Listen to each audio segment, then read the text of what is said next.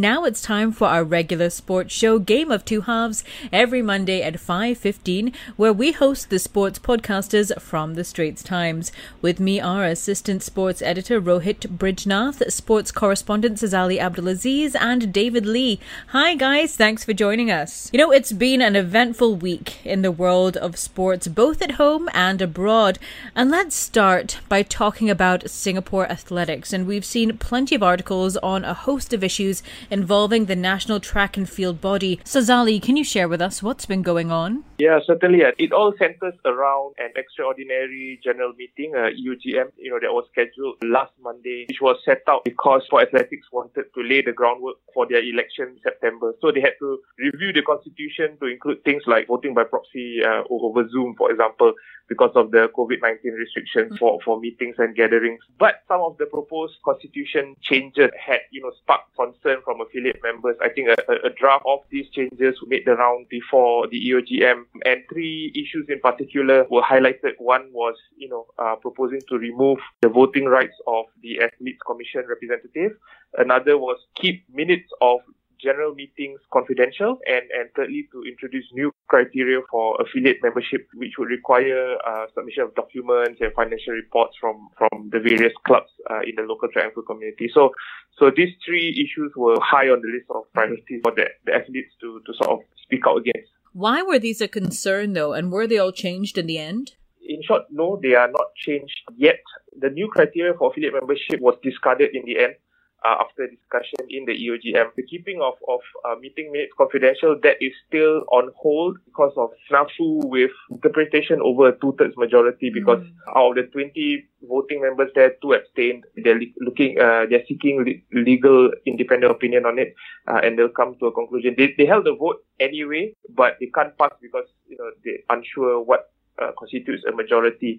And, you know, the same goes with the bid to remove uh, voting rights for the athletes uh, representative. That was also on hold because some people voted for it, but, you know, if you go by a two-thirds majority for all 20 members, it's not enough to, to, to pass through the change. To that end, you also wrote a feature about athletic representation in national sports associations. Can you tell us a bit more about that? Athlete representation in our national sports associations or, or NSAs, I think it has uh, improved uh, tremendously in the last five years.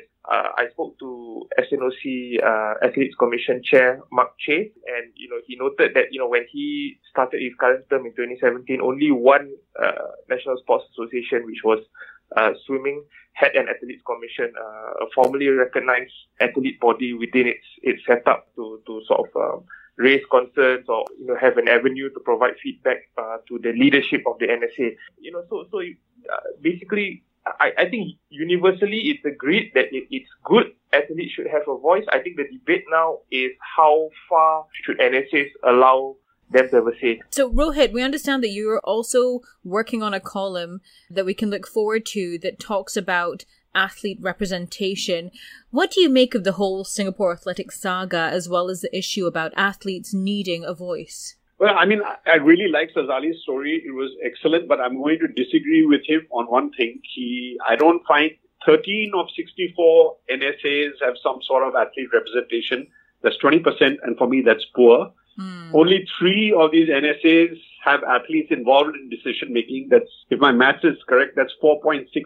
That's a fail mark as far as I'm concerned. I mean, these are these are self-evident truths now that athletes should have a say. I would definitely go as far as to say they should have a vote because I think a vote is a symbolic recognition of the athlete as a partner in this process that federations are involved in to be better. And I don't think that all athletes are going to be great because, I mean, athletes often look at the small picture and they can be self-serving and they can be arrogant. I know all this is all true, but there are also athletes. I also find athletes very honest. And I think there are always athletes who speak very well, who understand, whose experience cannot be understood by mm. officials. They have to be there to talk about their uh, experience, to talk about the mental health issues, to talk about what's going to happen life after sport, to talk about ranking points points to talk about, you know, maybe just improving the quality of an, of an event. So I spoke to a friend of mine who actually is on the, he's an Indian shooter who is on the IOC's Athletes Commission and was also the chairman of the Athletes Commission of the International Shooting Federation. For him, this is a no-brainer because, you know, he, he was, they used to have meetings, they were involved in, in so many things. I mean, I'll give you a a small, it might seem like a trivial example, but I'll, I'll give you an example. The shooting guys once had a uh, once had an event where the shooters was taken a hotel somewhere in Europe, I think this was, and the event started very early in the morning. But the breakfast in the hotel didn't open when they were about to leave the hotel. So this might seem very trivial to you, but you had athletes who were not able to eat before they went for competition. Who knew this? Only the athletes knew this. Who could talk about it to officials? Athletes could. I'll give you a very trivial issue, mm-hmm. right? But it was an important issue. And they talked about everything. As I said, they talked about anti-doping, they talked about tournaments, they talked about spectator-friendly. They've got to have this bridge. You've got to have this, I think Sazali referred to it as a link. It's a bridge between athlete and the official. And I think you have to, risk, I think giving them a vote, respecting them as thoughtful competitors who have mm-hmm. something to say in the progress that you are trying to make as a federation.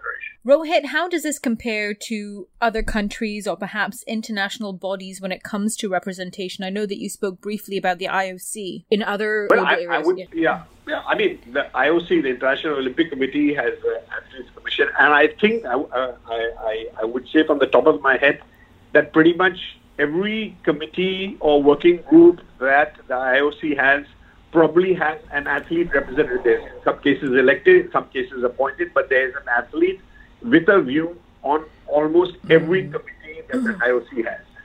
And I think any forward-looking look, federations are always tapping experts to make themselves better, right? Marketing expert, you want a finance expert, you, you have a coaching expert, you have a you have a psychology person. So why won't you tap athletes? I mean, isn't the athlete also an expert in his own regard in the experience that he goes through? Nobody knows what athletes go through except athletes themselves. I should also add that uh, you know what what the the, the assertion that uh, Singapore Athletics is making in, in putting this removal of voting rights is that you know the athletes representative is uh, is an appointed position and not an elected one which is why they, they, they want to sort of uh, work through the constitution and, and make sure uh, things are right and they are accorded a vote when they are elected. To me, it's the approach going forward should be okay. Then make the athletes representative an elected position uh, in the constitution and not strip their voting rights because when you already have voting rights and you, you take it away, it's I mean it, it, whichever way you, you spin it, it's a step backwards. Uh, when you should always be making uh, you know uh, forward strides. So yeah, you know, I think that's why it's caused uh, so much consternation. Well, we certainly hope the issues can be addressed for the good of the local sports scene. Now, if you like the Straits Times game of two halves, you can listen live on Money FM 89.3 from 5.15 p.m. every Monday, or you can subscribe to hashtag game of two halves on Apple Podcasts, Google Podcasts, or Spotify, and like us and give us a rating. Now, back to the second half of our conversation with our Straits Times sports podcasters, and let's move on to English football. Now, the English Premier League comes to an end this weekend, but with Liverpool having already won the league, what else is there to look forward to? David, tell us. Right, uh, there's still plenty to look forward to, especially if you're not a fan of Liverpool, who have won league, Manchester City, who have you know qualified for the Champions League, or even Norwich, who are already relegated, because uh, up at the top, Chelsea, Leicester, and Manchester United are separated by just one point in the chase for the two remaining Champions League spots. Now, when, when the EPL restarted, my guess was Leicester would lose ground. Even then, they did so in such spectacular fashion. You know, they, they picked up just nine points from eight games. Chelsea fared much better by winning five out of seven games, but even then, they, they lost surprisingly to West Ham and Sheffield United. And this has allowed uh, Manchester United to creep back into the reckoning with an unbeaten seven-game league run in which they dropped they dropped just four points. Now, uh, Leicester are down to just one must-win final game against United on Sunday, and now that you know both sides are level of points and even goal difference, United can qualify for the Champions League with with a point against West Ham on Thursday, and then another draw against Leicester. Uh, Chelsea has a point more, uh, but a far inferior goal difference, can still miss out on the Champions mm. League if they lose to Liverpool and Wolves in their last two games. And of course, there's the, the um, Spurs, Wolves, Sheffield United, Burnley, and Arsenal can all still qualify for the Europa League. So there's all to play for. And of course, uh, when you look further down the table, there's the relegation battle. It's a three-horse race to see who avoids the drop alongside Norwich. Uh, Bournemouth, of course, look favourites as you know they are just three points. They are three points away from safety and have just one game left. Uh, Aston Villa have the same number of points, but you know they have two games against Arsenal and West Ham to prevent a quick return to the Championship. Watford, I think uh, they they have the best chance uh, to avoid the drop. They have three points more, but they face Man City and Arsenal, so it, it it's also tough for them. So it's really an exciting week to, to look forward to as the season draws to a close. Sazali, any highlights to share? Uh, yeah, I just have to, to say, I know how, how silly it is, you know, for Watford to replace Nigel Pearson, their manager, with, with two games left, uh, and, and the team fighting relegation. You know, he came into the club in December uh, when they were bottom of the league. He's you know given them a fighting chance, and now you know he's parted ways with the club with you know two games left. So to to me, it, it just doesn't make any sense. I, I, I think maybe the Watford club management were, were thinking that you know if, if we bring in a new manager, there might be this you know the the, the, the mythical new manager bounce. You might get a couple of good results, uh, and and and that may be enough to save them from relegation. But you know I I think this was badly timed move, and I think it's gonna it's going to backfire on them. So, David and Sazali, who are your top picks then for the remaining Champions League spots, and what are some of the key factors in this race? Uh, I'm sure neutrals will back Leicester, but you know, if you had asked me a week ago, it would have been United and Chelsea in a heartbeat. Uh, Chelsea because they have more points now, and United and Leicester play each other in the last game. So, United for me because of their great form. But the cracks are appearing, you know, and it could be fatigue from playing two games in a week for the past month or so. We start to see key United players becoming less effective since they let in a last gasp equalizer against Southampton.